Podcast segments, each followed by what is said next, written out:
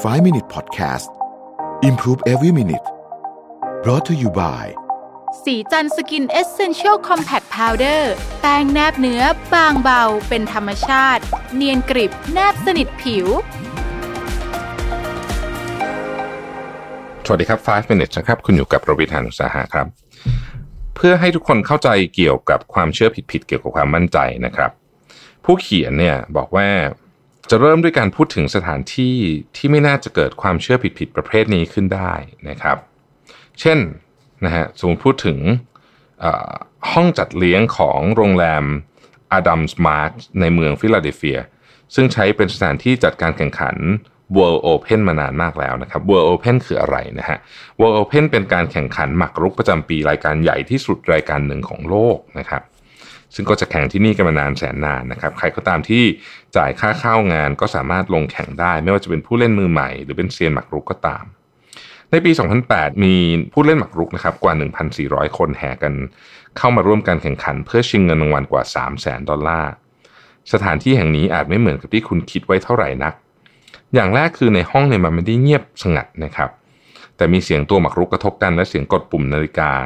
ซึ่งพอรวมๆกันเยอะๆมันก็เป็นเสียงที่ดังพอสมควรทีเดียว ด้านนอกยิ่งเสียงดังเข้าไปกันใหญ่นะครับ ผู้คนพากันพูดถึงเกมที่พวกเขาเพิ่งแข่งจบไปนะครับ เกมที่พวกเขากำลังจะแข่งนะครับ หรือแม้แต่เกมที่พวกเขากำลังแข่งอยู่นะฮะกติกาอนุญาตให้มีการพูดคุยเรื่องทั่วไปเกี่ยวกับเกม ที่คุณแข่งได้ตราบใดที่คุณไม่ได้ขอหรือรับคำแนะนำจากคนอื่น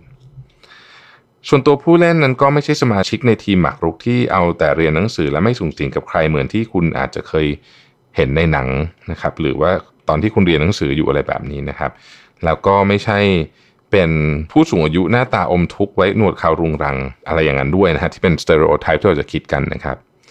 จริงอยู่ที่บางคนอาจจะเป็นแบบนั้นบ้าง แต่ส่วนใหญ่เนี่ย ก็เป็นคนที่เราเห็นตามท้องถนนปกตินี่แหละครับ มีทั้งเด็กมีทั้งพ่อแม่ มีทนายความมีหมอมีวิศวกร อาจจะมีนักหมากรุกมืออาชีพด้วย มีหลายคนเดินทางมาจากต่างประเทศนะครับ แต่งตัวหลากหลายนะครับ มีทั้งแต่งตัวแฟชั่น ก็มีแต่งตัวเรียบร้อย ก็มีแต่งตัวเป็นกีกก็มีนะครับเพราะว่าสิ่งหนึ่งที่อาจตรงกับความคิดของคุณก็คือ มีผู้หญิงอยู่น้อยมาก การแข่งขันมากรุก มีผู้หญิงลงแข่งไม่ถึง 5%หมากรุกเป็นกีฬาที่ไม่ได้มีการแยกนะฮะระหว่างผู้ชายผู้หญิงไม่เหมือนกับกีฬาหลายประเภทนะครับ เรื่องที่แปลกที่สุดเกี่ยวกับผู้เล่นในรายการแข่งขัน คือพวกเขารู้ดีว่าความสามารถของตัวเองอยู่ในระดับไหน เมื่อเทียบกับฝีมือของผู้เข้าแข่งขันคนอื่น กิจกรรมที่เราทำในชีวิตหรือแม้แต่กระทั่งการแข่งขันส่วนใหญ่ไม่สามารถวัดฝีมือกันแบบนี้ได้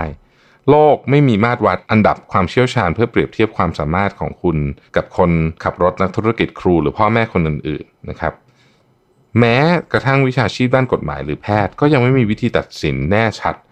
ว่าใครเก่งที่สุดกันแน่ เราอาจจะคิดว่าคนนี้เก่งที่สุด แต่ว่าการตัดสินแน่ชัดเนี่ยมันยากมาก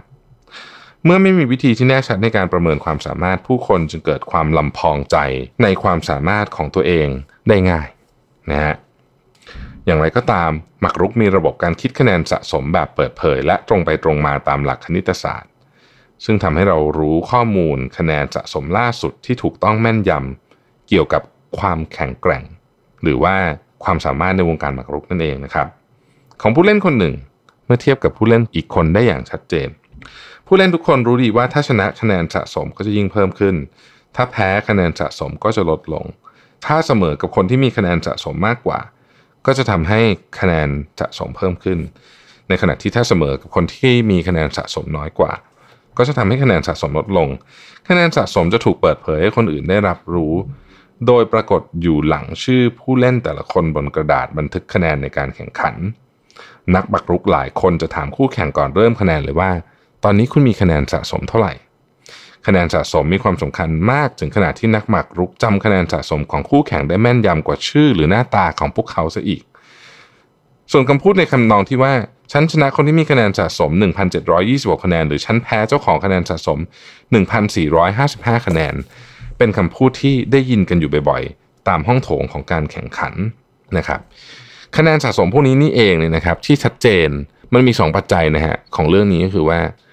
เรื่องของการประเมินเนี่ย คะแนนสะสมที่ชัดเจนคืออันหนึ่ง แล้วการที่ผู้เข้าแข่งขันเนี่ยนะครับเป็นได้ตั้งแต่เด็กและผู้สูงอายุ เป็นได้หลากหลายมากๆเลยนะครับ มันเลยทำให้การประเมินของหมากรุกเนี่ยน่าสนใจมากนะครับ วันนี้เนี่ยเวลาจะไม่พอนะฮะเดี๋ยวพรุ่งนี้ผมจะมาเล่าต่อในตอนที่สองว่าทำไม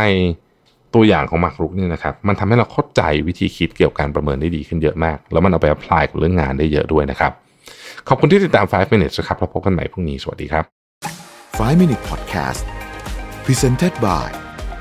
สีจันสกินเอเซนเชลซีรีส์